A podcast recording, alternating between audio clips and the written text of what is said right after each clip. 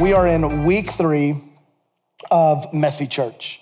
And uh, today we're gonna, we're gonna, we've got this week and next week. And this week I'm gonna talk about, I wanna talk about your story. Some of you may be going, let's not go there. I'd rather not talk about my story. I'd rather there, there be no conversation about it. But I want you to understand something that there is power in what you've walked through. Amen. There's power in what God is leading you through in your life and the decisions and the opportunities and the choices that are laid before you and how we handle those. And your story holds so much weight in the movement of God in your life. And so this week, I want to talk about your story. Next week, we're going to end with just the simple topic of invite. Now, this isn't a, a ploy, and you'll understand as we get to the end of this message really what I mean by invitation, and we're going to dive into it next Sunday. But invitation, I think when we hear pastors and when we hear churches uh, uh, talk about it a lot of times, it's, it's, you know, hey, take these cards and pass them out to your neighbors and friends and get really awkward and, and you know, knock on the door and say, do you know my Lord and Savior Jesus Christ?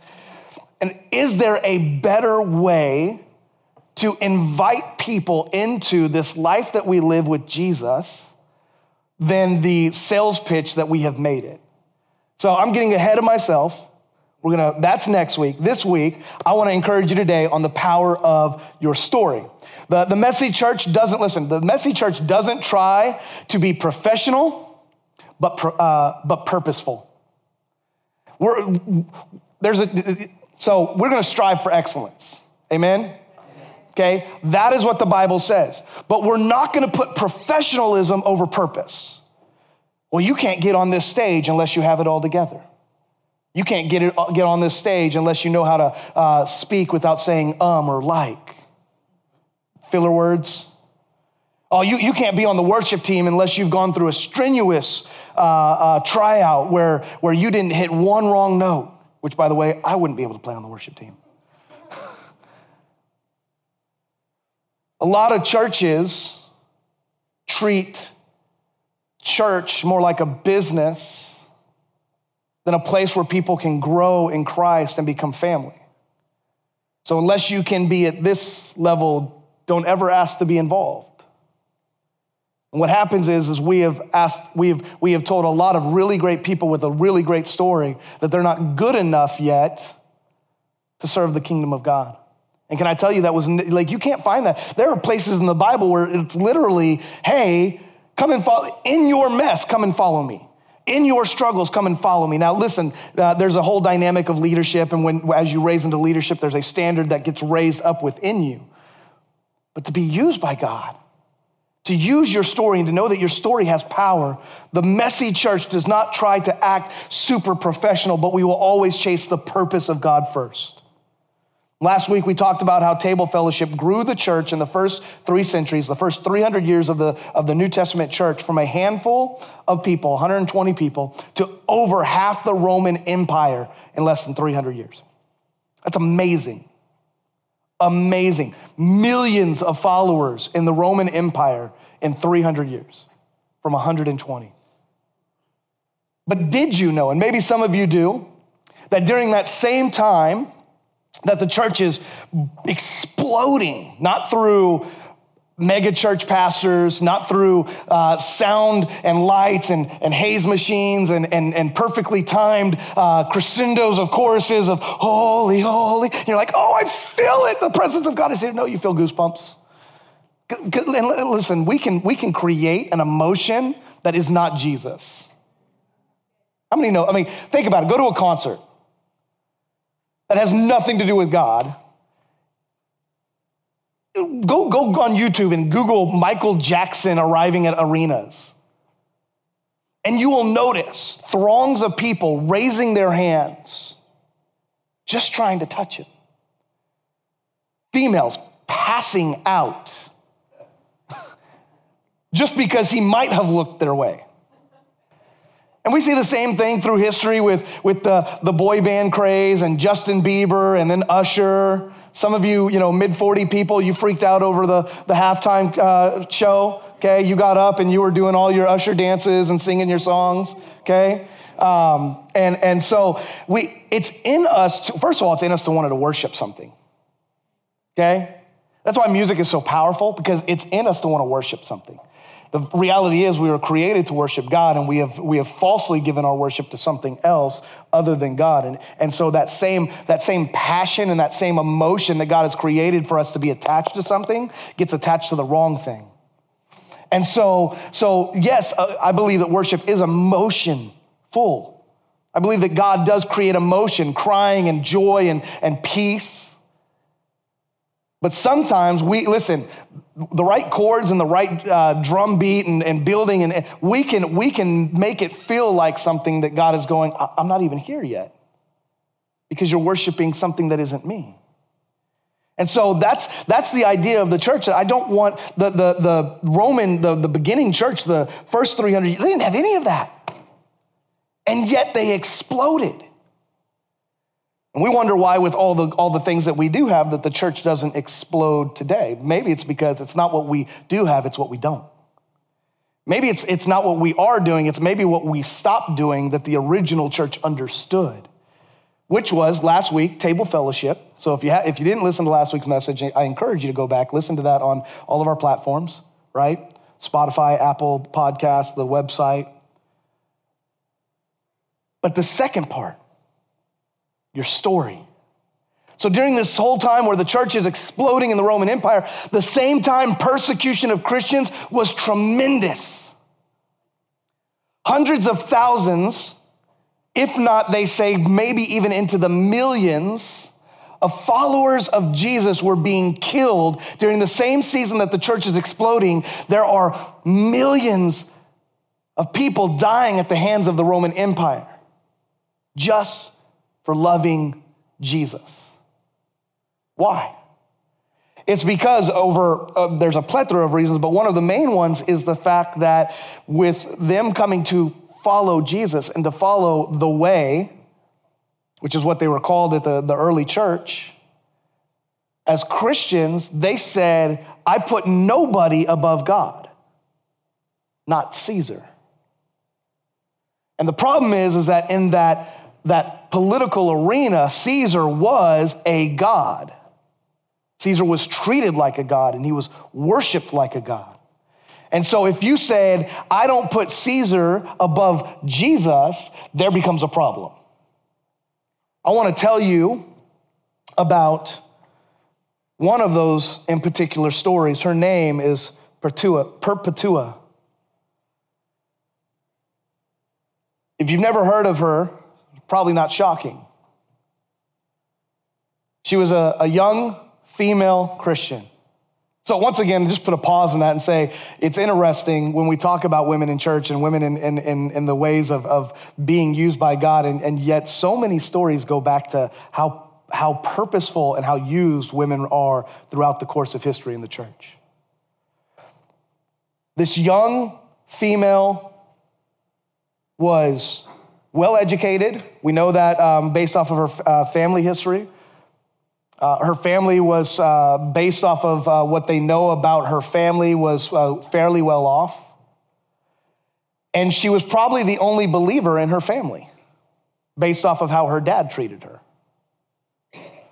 And her dad, when she started to become vocal in her faith, and she was married with a, with a, with a young son, a brand new son. Now, I want you to stop and I want you to kind of put yourself in this place, especially you ladies, think about this. All that she is putting on the line to be a follower during this season of life. The Roman Empire finds out that her and, and, and a group of people that are meeting and growing together in faith, including her slave, which sounds really odd, right? Because of the way that we think of slavery. But it would have been like a, a, a house servant that was her personal house servant she also came to Christ. And so she was not only uh, uh, worked for her, but, but was a, a sister in the faith. And the Roman Empire found out about this group and was going to arrest them. And her dad was begging her, Will you please stop and think about, and, and once again, shame culture, right? Think about your family. Think about your husband. Think about your son and what you're bringing upon them. And she looks at her dad, and this is all uh, things that are, uh, she, she had a diary that she kept, and uh, she says, Dad, and she points to a vase in the house, and she says, Could you call this anything other than what it is? And her dad said, No. And she goes, Then why should I call myself anything other than what I am? I am a Christian. The Roman Empire arrests her, her, uh, her house servant, and a handful of other uh, Christians, and they throw them in jail. They allow the baby, the baby is also thrown in jail because it was still nursing. And so she's nursing her, her baby in jail and, and, and, and all that, that goes with it. And they give them an opportunity. And, and, and the Caesar, the emperor at that time, um, says, I'm going to give you a chance. It's the whole Nebuchadnezzar all over again. Gonna give you a chance to, to denounce your faith and just, just sprinkle a little uh, of this offering on the altar of our gods and, and, and hail Caesar, pretty much. She said, I will not. I am a Christian. Knowing what it would mean if she doesn't, knowing that her life would be taken if she doesn't. And her and none of her group did that. And so they got thrown back in jail and they got sentenced to death. Now, death sentences back then were not like ours where they try to make it as humane as possible and put just something in your uh, bloodstream that makes you fall asleep and, and end your life. The way they tortured Christians in those days were horrendous. They would impale Christians alive on gigantic poles and, and, and cover them in pretty much lighter fluid and light them for the, for the parties that the emperor would have around the, around the open courts. Your light was the light of the bodies of Christians. They would, they would send them into the arenas to be uh, uh, fought with bears and lions and, and uh, mad bulls and they would send them in and, and fight. Could you imagine having to be uh, this job that you were a gladiator and part of your job was to literally slaughter hundreds of thousands of Christians? For, Perpetua, she, uh, her brother came to visit her in jail and said, um, Will you please seek God and see what, your, what, what, what, the, what the purpose is? She says, I will, and I know that He will answer me. And she went to bed that night and she had a dream. And her dream, she saw a ladder and she saw her going up the ladder. And at the bottom of the ladder was a dragon, and the dragon was trying to get a hold of her. And she made it to the very top of this ladder where she was in a garden with a shepherd, and, and that shepherd handed her out of all things, cheese. And she said that she ate the cheese and it was the best tasting cheese that she ever woke. And when she woke up from the dream, she could still taste the taste of the cheese in her mouth. And she said, I knew when I woke up that I was going to give my life for the cause of Christ. Shortly after that, her and her uh, companions would be marched into the arena. Some of the guys were uh, had to face uh, lions. And for her and her house slave, they faced a wild bull. And that wild bull trampled and stomped and uh, hurt them really, really bad, but it did not kill her. And so they sent a gladiator in, and it is marked through history that this gladiator pierced her side trying to kill her and couldn't do it.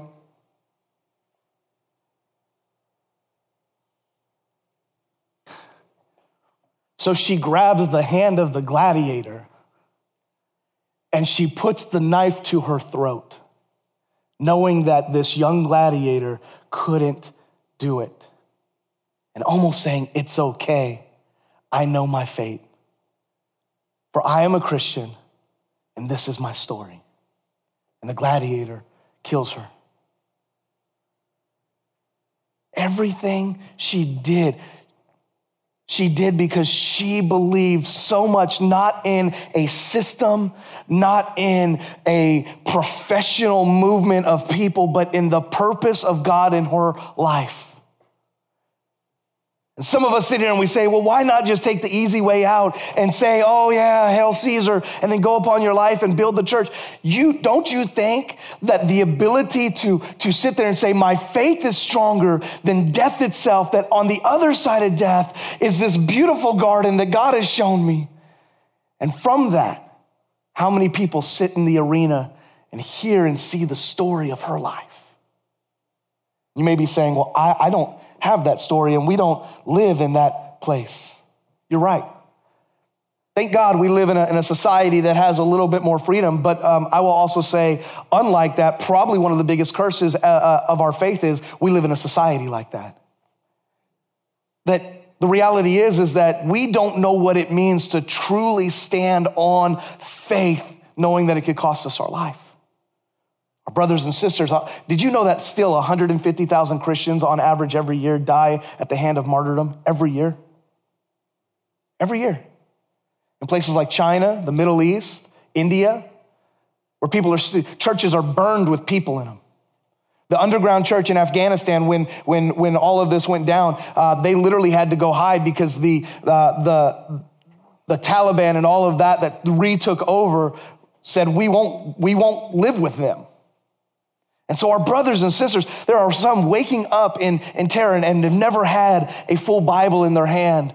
And yet, they have, no, they have no fear or shame of sharing their story because they know what it means for their life to be hunted and they know what it means to stand on value and purpose and plan of their life to say, if I die for the cause of Christ, then I know that it's for a purpose and it's for a plan. And my story will reach many others. Tertullian, who was another person during that Roman time, said this The blood of the martyrs are the seed of the church. And I think why we don't see churches grow like they did in the New Testament is because we don't have that same passion in us to know that life and death weighs in the balance of our story of who Jesus is. Because it doesn't touch us the way it touches them, we're able to go through our life and we live it kind of uh, just blase. We, we get a job, we have a family, we go through life, we do our things. And, but, but at the end of the day, we go, what's my purpose? And these people, man, they lived, when they came to know Christ, it, it, it was like, you better believe that you believe and know that it's truth because if not, it could cost you your life. I think of uh, a pastor that is in India, North India, who I've had the pleasure of knowing for quite some time, George Chavani Kamanil. And uh, say that 10 times fast. It took many years for me to learn how to say his last name. Uh, he runs a seminary in North uh, India uh, where they are not very friendly to Christians. Uh, over 600 churches have been birthed out of, his, out of their seminary. And he would come and he would tell all the stories of some of these uh, pastors that have been persecuted. And, and he would say, he goes, listen, I want you to understand that in America, it's tough because I come over here and he preaches every year. He comes over for a couple of months and, and does the, the traveling tour of, of updating everybody. And, and he'll say, man, he goes, if I preach the way I preach in India, you guys will want to hurt me because I go too long. But if I preach the way I preach in America and India, they will want to hurt me because I go too short. There's two reasons for that. One, they know what it means to have to be fed by somebody who is, is being taught because maybe they don't have the Bible. Secondly, they don't have the same comforts that we have. So many of these people walk to church. They walk, could you imagine walking an hour just to be preached at for like 30 minutes? You'd be like, open up, brother, you better open up that book and start preaching again because my, my feet are hurting. I'm gonna sit here and listen to you talk. Tell me about Jesus because my feet hurt and I have to walk another hour home. They understand the value of it. And that's not saying, none of you have ever complained, not at least not to me or on Facebook, about how long I preach, thank God. Um, but this is the reality of America, right? We want our cute little Sunday service. We want three songs, 30 minutes, and get us out the door so we can get to lunch. And the problem is, is that we're lulled to sleep in our faith and lulled to sleep in our personal purpose for Jesus. We go, well, what power do I really have? Your story is so powerful. How many remember kindergarten show and tell? You, yeah, you bring some, maybe they, I don't know, do they do that anymore? Like you bring something and you're like, this is my favorite toy. You know? and, and you tell all about it, and, and then you just hope that it doesn't get wrecked the whole time there, that somebody doesn't steal it or break it or whatever. Can I tell you that our lives are very similar? But instead of saying show and tell, here's what I want you to hear today out of this message is that I want you to live and tell. I want you to live and tell. Live and tell the glory of God through your life. Live in a way that has purpose, that when people see your life, they know that you live not from a place of, I've got to have a career and I've got to do this and I've got to do this, but out of everything, the spring of my life is who Jesus is first. So I've got two points this morning. And the first one is just that live your life for Christ. Do you and I live in a way that begs the question why? Do people look at your life and go, why are they different? I wonder why they make those choices. Why are they so at peace when everything seems why are they so joyful when they, they, they probably have had a bad week why why do people look at your life and ask the question why as we enter the easter season may we truly encourage ourselves to ask do we live with Christ in mind daily and not just Sundays? We live with Christ in mind. Do you wake up in the morning and go, God, give me an opportunity just to tell my story, to invite somebody in to the realness of who you are? Give me an opportunity to be an example, even if it's just an action, that, that people would see my life in a way that honors you. Did his death and resurrection truly change my life, or is it just a cute story that we celebrate twice a year? 1 Peter 2 11 through 12 says this Dear friends, I urge you, as foreigners and exiles, by the way, we are not of this world, to abstain from sinful desires, which wage war against your soul. So that's the, that's the charge of what not to do. And then he says, live such good lives among the pagans that though they accuse you of doing wrong, they may see your good deeds and glorify God on the day he visits us. So a couple of things. First of all, he is not throwing shade when he says, live in such a good way that the pagans, okay? Because pagan was just a, it was a title for people that don't, that, that worship paganism. It was, it was a, they, they would have, uh, as an honor, they would have been like, I'm pagan. So what, he wasn't throwing shade. He was saying, listen, don't live in a way that it makes other Christians go, oh, we're so good Christians. Pat on the back, yay, Jesus. Live in such a way that the pagans, even though they make fun of you, even though they may mock you, even though they may, they may say stuff about you, that they would see that you live in such a way that it honors God and that they would ask the question, why?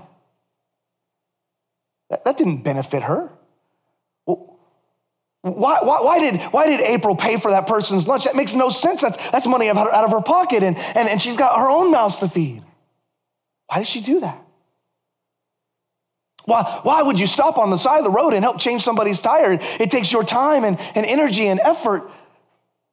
Why, why, would you, why would you give money out of your own pocket for a family to, to be able to eat when, when we're all struggling?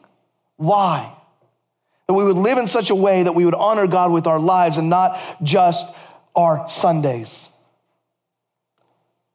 I'll give you another story of a guy named Tony Campolo. He was a, a, a speaker. He was a Christian, but he was also a, a, psychologist, and he was flew from the East Coast to Hawaii to, uh, to speak at this uh, conference and he got in really late. Any, anybody ever had jet lag right? That's horrible. It's either you're up way late because you don't you can't sleep or you crash early because you're in a completely different world. So he went and took a nap at his hotel and he woke up and now he's he's like wide awake and it's like midnight. And he's in hawaii so he goes down to a diner and it's you know by the time he kind of finds this diner and, and gets you know it's 3.30 in the morning and he's eating a donut and coffee. And he's sitting there, and it's him and the slimy like guy running the diner and his wife in the back. And it was a true story. He says at 3:30 in the morning, a group of prostitutes walk in, loud and vulgar and, and talking about their, their night. And he, he said he was, he was about ready to get up because of how vulgar it was. And the girl next to him said, Tomorrow's my birthday, I'm gonna be 39. And the girl next to her said, What do you want us to do? Throw you a party? She said, I've never had a birthday party. A light bulb went off. The prostitutes left, and he looks at the, the, the guy who's running the diner and he says, Do they come in every night? He goes, 3.30 on the dot, every night. He goes, Hey, what would you think about us throwing a birthday party for her? And so him and his wife and, and Tony, he, Tony says he goes and buys all the decorations. The him and his uh, the diner guy's wife makes the cake, and he comes in at two thirty in the morning the next morning and he decorates for it. And they've got the word out to all the street workers, and now the diner is filling up with a bunch of prostitutes. And this girl walks in with her friends at three thirty on the dot. Happy birthday! It says that she was so stunned that her knees were shaking and weak. And when they brought the cake out and they sang to her and she blew out the candles, and the, the, the diner guy was like, Come on, hurry up. We want to all eat this cake. And she said, Do you mind if we don't? Can I have the cake? And it says that she actually took the cake, left the diner, went to her apartment, and put it in the freezer so that she could pull it out and remember the only time anybody had cared enough to throw her a birthday party. While she was going to her apartment and coming back, the diner, uh, Tony says, he goes, No, it got really silent because she left. They're like, What the heck?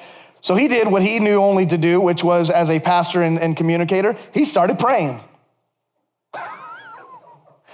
So he prays for her and he, he, you know, could you listen? This is the reality of your story and of our lives. Here is a man who loves Jesus, surrounded by a bunch of prostitutes in a nasty, sleazy diner in Hawaii. And he goes, I didn't know what else to do, so I started praying. At the end of his prayer, he says, Amen. And the diner guy looks at him and goes, If I would have known you were a Christian, I probably wouldn't have done this. And then the diner guy looks at him and says this what kind of church do you go to? And he goes, The type of church that wants to throw parties for prostitutes at 3:30 in the morning. That's the kind of church I want to be a part of that doesn't just look for the cute moments to, to speak of Jesus or to, to, to get our church's name out, but to do the things that maybe everybody else would be ashamed or feel is awkward or for, feel is outside of the realms of modern church to do because the hurt and the loss are who Jesus came for. for. Jesus said it, and I talked about it last week. He says, I came to seek and save the lost. I didn't come so that the, the, those that feel good, I came for those that were hurting and dying that needed a doctor. What kind of church do you go to? What kind of Christian are you? Matthew 5 16 says this In the same way, let your light shine before others so that they may see your good works and give glory to your Father who is in heaven. Our, our, listen, if you ever want to know your purpose, I will tell you it this morning. It is to wake up every morning and say, Jesus, how can I live in your purpose for my life? How can I live so that the world sees you just a little bit today? I, I, I may not be perfect. I may have flaws. I may screw up a bunch. Hello, welcome to the team. Um, but I want to wake up, and part of my little, listen, I don't have these deep, long prayers in the morning. First of all, I'm not a morning person. I want to sleep as long as I can until I have to get up and go to work. So I'll pop my eyes open and I'll sit there for the first five minutes and I'll just say, God, use me today. Let my mouth not get ahead of me. Let my thoughts not be controlled by me, but let it be contained in your glory and let my life be an example for you. Simple as that. Amen. And so we, we, we, I want my light to shine so that others may see the good works that God has put in me and it would glorify him and not me. I want to live my life to the fullest because I get one go around on this earth and it doesn't matter what's parked in my parking, my garage. It doesn't matter what house I go to. It doesn't matter what clothes I wear. What matters is the impact I make for Jesus, plain and simple. I'm going to give you one more story and then I'm going to give you the last point. I know I'm full of stories, but that's kind of the point. To realize that these stories are impactful and your story is impactful. We have a, a young lady in our uh, youth group named Morgan, not this youth group, our youth group back in California. She started coming. Honestly, I can't even remember how she started to come. I'm sure it was invited by a friend. Uh, her family isn't uh, Christian in that sense. They didn't come to church, they didn't any of that. And she got really passionate about God. She got really passionate about mission trips. And one of our uh, pastors that would come uh, was from Africa, and he, she ended up doing multiple, four trips in total to Africa, some of them at six months at a time. She got married to a young man uh, named Kingsley about a year and a half, two years ago, whose family was connected to missions trips in Slovenia, which, by the way, I had no clue where that was. You probably don't either.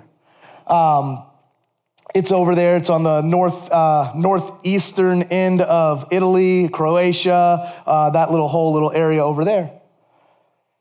They're in their early 20s. They are moving to Slovenia. And in their mind, they're moving there for the rest of their life to preach and live the gospel in a country that is 1% Christian. I want you just to wrap your head around that for a minute. That in this day and age, there's still places that are 1% Christian. Can I tell you, there's places in America that are still 1% Christian? Portland, Oregon. Portland, Oregon, by statistics, is 1% Christian. They are one of the most unreached people groups in America. And some of you are going, that's wild. That there's places in America that not only don't know Jesus, but actually flaunt the fact, they, they, they promote the fact and celebrate the fact that they don't know Jesus. Portland's uh, theme is keep Portland weird. If you've ever been to Portland, which most of you probably have not, it literally is that. Um, it's weird. Um, there's beautiful places in Portland. My, me and my wife got lost in a library that's like a whole city block wide and, and, and deep and three stories. She loved it. I was like, can we go now? 1%. Slovenia is a first world country surrounded by a bunch of third world countries, really, other than Italy, maybe. So they've got all the technology, they've got all that. And we were on FaceTime with them uh, just last week, uh, last Saturday, and talking about their, their trip and all that their, She's pregnant, by the way, as well. So think about this. She's about to bring a baby in and then move them to a different country where 1% are Christian and their call and their purpose and their plan is to reach people for Jesus, to give up the comforts and all of that, to say, God, my life is yours. Now, this is not to say if you're not doing that, you're not doing it. I think the problem is, is that we think we have to do something like that for it to matter. But what is your 1% that you need to reach? Who's your people group? Who's the people that you come in contact with every day, day in and day out, that you, uh, God has said, these are your mission filled. These are your people. And every day you wake up and you just walk right by them and you never even say anything. There's people that are hurting and dying, and, and, and inside they're, they're, they're just struggling, and they're waiting for people of hope and people of joy and people of peace to come alongside and say, I've got what you need. Come on. Let me show you what it looks like. Not perfect. I'm not holier than. I make my mistakes and, and, and, and I will uh, fess up to them, but I know a God that is greater than all. Um, by the way, she, uh, Morgan and her husband Kingsley will be the very first missions that, uh, missionaries that we support here at Freedom. We haven't quite figured out how much yet. Um, I want to fly them out before they come, but I'm not sure we can. Uh, uh we're still working to see if we can afford to fly them out. I, w- I would love for them to come and set foot in our church, tell you their story um, before we before we financially give to them. Uh, but we're we're still trying to work all that out. Um, so maybe uh, in April or May, they may show up, they may not. We don't know yet. But we're going to give to them every month and support them. And they'll be our very first missions that freedom will be a part of. We will, listen, we will forever be a part of changing the 1% in Slovenia. How awesome is that? Because you may not get the call to go, but by financially pouring into this house, you financially pour into Slovenia and the growth of Christianity. By giving at this house, you are a part of watching ARC, uh, Association of Related Churches, which we are a part of, plant hundreds of churches all in America to reach the 1% in those communities. But that's, that can't be good enough for us. To passively preach the gospel through just giving is not enough because we all have a story to live and we all have a life to live that shows the glory of God to the mission field of your life. So we have to live our life for Christ. And the second thing that we are going to talk about this morning in about six minutes is to tell your story. It's not good enough to live it. I think one of the, the worst things that, that has been said to the modern day church is the quote that says, Witness always and speak if you must. No. What a, what a cop out sentence. Oh, Pastor, I, I'm not good with my words. Okay, then fumble through telling people about who you are. I think here's the problem and, and, and, and let, me, let me read, first of all, um, Acts 1 8. We read this scripture a lot um, because I believe it is the foundation for the New Testament church uh, and what Christ has called us to. But you will receive power. This is not in question. This is a guarantee to every person that says that they choose to follow Jesus, to be an apprentice under Jesus, says you will receive power when the Holy Spirit has come upon you. And you will be my what? in all of Jerusalem, which was their homeland, in all of Judea and Samaria, which were the uh, countries connected to them. Okay? And remember, Samaritans were not well loved by Jewish people. So Jesus was saying, You are also going to be a, my witness to your enemy, not just the people that like you in Judea, and to the ends of the earth. What it means to be a witness is to tell people about what you have seen and experienced. It is not for Cole to tell my story. Cole can't run around going, man, oh, let me tell you about my pastor. He's got a wild story. Him and his wife, they moved from California. They're crazy nuts. They started a church that is, is, is different. And, and oh, man, you got to come and meet them. They're like, okay, cool, whatever. But when the people that Cole knows starts, let me tell you how God changed my life when, and Cole shared about this on Thursday with the teenagers, when his friends call him and say, hey, let's go to the bonfire, and he goes, I know what that means. Nah, that's not who I am.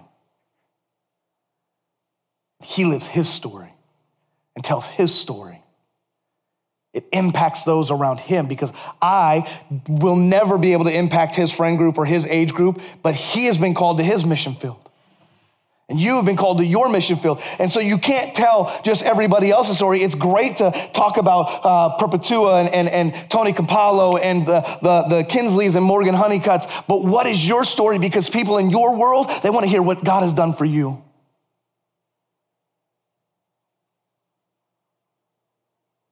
This, this thought really impacted me, which is this I am not a salesperson, I'm a witness. For so long, the church has been trying to sell Jesus to a world that wants nothing to do with salespeople. Can I tell you about my Lord and Savior, Jesus Christ? See, when you think about what a witness does, they get on the stand and they, they talk about what they've seen and heard, what they've experienced. And when we talk about that in our natural life, it means that, that we do it in ways that is already engaging, not, you know, just walking up to a coworker and saying, hey man, I just want to let you know, I went to church this Sunday. It was awesome. It was amazing. The worship was powerful and you need Jesus and walk away. Awkward. I know Blake, I can, I can do that to him, but, um, but that's weird. And the, pro- the reason why we don't want to witness is because we envision it as a, a raid into somebody's bubble and we get in and we tell them about Jesus and we tell them about the ABCs of salvation. Do you want to accept Jesus Christ as your personal Lord and Savior? Let's pray. Okay, I'm gone. Weird. That's why so many of us are afraid to, to, to, talk about Jesus because we think that we have to, like the Army Rangers, we're going and kicking doors down and we're telling them about it and we're getting out as soon as we can. Right? I call it the SWAT team uh, ministry, right? We're just kicking doors down and let's go. And that's how we, how we view being a witness for Jesus. And so we're like, well, I'm out. I can't do that. I'm not good at speaking anyways, let alone, listen, I don't people well. I people well. Some of you don't. And so, what you do is you blame your introvertedness or your peopling skills uh, as a reason to not tell people about Jesus. And it's because you have that mentality that you have to go on and so for some reason you have the power of saving them, which you don't. And you think that getting them to the point where a prayer is the appropriate aspect, when really it's about walking them through life as a disciple.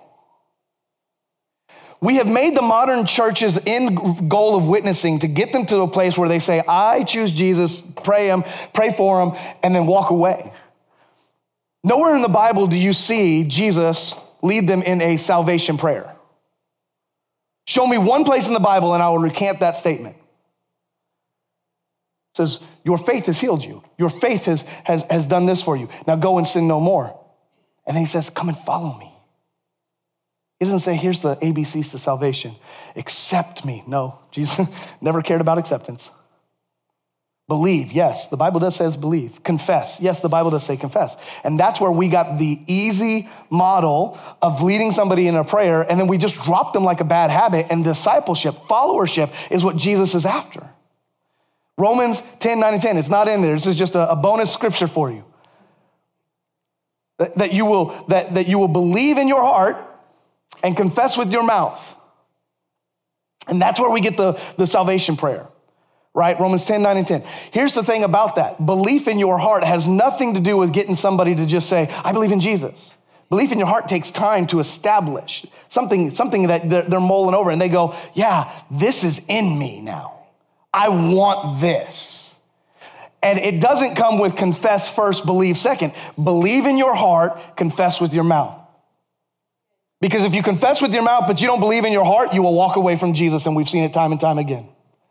But we lead people through a path. And listen, this is, this is why it's messy church, because messy church, it takes time. It's, hey, uh, let's go have lunch. It may take six months of talking to them and, and walking them through life and maybe not even mentioning Jesus' name all that often, except for here and there, and, and, and building that relationship.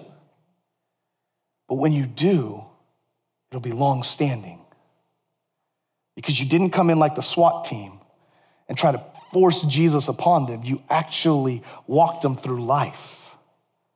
And they trust you and they see Jesus. So I'm not a salesperson, I'm a witness. Revelations 12 11 says this, and they have conquered him. Who's him? Him's the enemy by the blood of the Lamb, which we have no control over. That's Jesus on the cross, resurrection from the dead, and now has power in heaven. And by the what? The word of your testimony. For they loved not their lives even to death. it's all on Jesus. And by the word of their testimony. Jesus did his part. He died on the cross for your sins. He went to hell, death, and the grave for three days, snatched the keys from the, the enemy, did his part, rose from the dead, went to sit at the right hand of the Father. And now he says, Hey, I'm waiting for you to tell your story. Tell your story of how I came into your life, how I, how I helped you walk through this tough time, how I helped you through anxiety, how I helped you through financial despair, how I, how, I helped you through bad relationships, how I helped you through your, your bad mindset and your, your, your crazy uh, uh, life story or your addictions or this, how, how I, I did this because I am the power and I am the source of your life. And I want you to tell the world. And when you do that, you overcome the enemy because he now no longer holds power over your mind, your soul, and your belief system. It's not a sales pitch. It's not a turn and burn and passion plea, but it's a passing your story to another. It's Paul. I do not know much, but what I do know is this. And uh, yeah, I'm going to have to end soon. Listen, I'm going to give you a story about Paul and then we're going to wrap it up. Acts 17, 22 through 27. This is Paul, and I love Paul because he, he, he notices how to reach people where they're at. So, Paul, standing in the midst of uh, Areopagus, probably not how you say it, but whatever, said, Men of Athens, I perceive that in every way you are very religious. For as I passed along and observed the objects of your worship, I found also an altar with this inscription to the unknown God. It's one of my favorite, favorite things that Paul does what therefore you worship as unknown, this I proclaim to you. The God who made the world and everything in it, being Lord of heaven and earth, does not live in temples made by man, nor is he served by human hands, as though he needs anything since he himself gives to all mankind life and breath and everything. And he made from one man every nation of mankind to live on all the face of the earth, having determined allotted periods and the boundaries of their dwelling place, that they should seek God and perhaps feel their way towards him and find him. Yet he is actually not far from each one of us. Paul walks through the culture of Athens and says, I see this little thing that you all have to the unknown God. Can we talk about this? I've learned this in, in dealing with people and talking with people, um, get them to talk about themselves. Introvert or not, people love talking about what, they're, what they love. Hey, what do you like to do? Oh, man, I like to fill in the blank. You may know nothing about it. Tell me more. You could have a full on conversation by just asking those, tell me more. Oh, really? That's really interesting. How's that work? And they just open up and they tell you all about it. And it's amazing that as they open up and you get to know them and you get to hear their story, then you're able to start. And, and, and, listen, this is where you attach the Holy Spirit into all of these conversations. Holy Spirit, give me the right words to say. Holy Spirit, give me the right things and give me the thought process to, to, to show you in the midst of this. And then it's funny how God does that because He'll be like, oh, hey, right there, right there, ask this question or make this statement. Yeah, this unknown God. Paul could have easily just walked right by it. Oh, oh, another altar. No, the altar of the unknown. Let me tell you about the unknown God, guys. That unknown God, oh, he's known. And he's powerful. And he's loving. And he created you. Paul takes what is culturally relevant to them and he shows off Jesus in the midst of it. And he uses this word, I proclaim. In other words, I use my voice to tell you what I know and what God has done in my life. And this is how the church originally grew, both in numbers and spiritually strong. This is how I believe God is going to use us as a church. It's not through just get them to Sunday. Oh, if, they if you could just get them to church on Sunday. No, because most people are going to walk in and they're going, You're doing weird songs. These aren't my hymns. Bring back, uh, oh, the, the rugged cross. And, and listen, no shame on hymns. I just, it's not me. It's not who I am. And, and so, like, if we do it, just know I'm out of my comfort zone. Thank God for our team that can do them. What's this lights and, oh, what are we, a rock show with the haze? I've been told this many times, by the way, in Camden. So I know that when people walk into our church, it's not like this all inspiring moment. Oh, we finally have a church for us. That's what I wanted it to be. God works in mysterious ways. I thought, God, oh, they're going to eat it up. People are going to be like, finally, a, a, modern church. Not in the South. They're like, oh, a modern church. Mm. They're very skeptical of us and our snakes. Um, if you're not there, you'll get there soon. I've been asked multiple times, you handle snakes?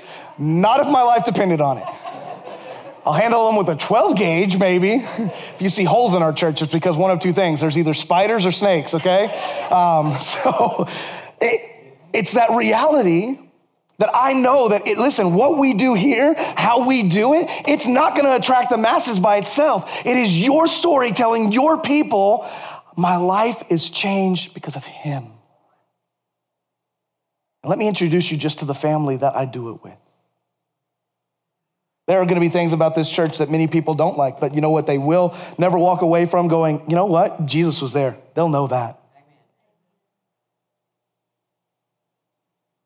Jesus did not permit. Oh, I'm sorry. I do have to say this, and then I, I, will, I, will, I will shut up and pray and let God do his thing. I have to read this, this, this set of scriptures because it blew me away when I read this. I've, I've read this, read this story a hundred times. Mark 5, 18 through 20. This is the story right before this. This is the story of the, the, the wild demon possessed man where Jesus cast out the legion into the pigs. Okay, if you haven't read it, it's a crazy story. Um, and then the pigs go jumping off the cliff. Okay? Listen, this stuff is in the Bible. The man, uh, the, the, the, the, legion of uh, uh, demons leave his body, he becomes whole again. And this is, the, this is what happens directly after that. Verse 18 says, As he was getting into the boat, the man who had been possessed with demons begged Jesus that he might be with him. But Jesus did not permit him, but said to him, Go home to your friends and what? Tell them how much the Lord has done for you and how he has mercy on you. And that man went away sad because he didn't get to be part of the in crowd. And he went away and began to proclaim in the Decapolis how much Jesus had done for him, and everyone marveled. It's the only story in the New Testament that I have found where Jesus told him not to come and follow. Jesus did some crazy things, and he would push people not to follow him. He'd say crazy things, and they would walk away.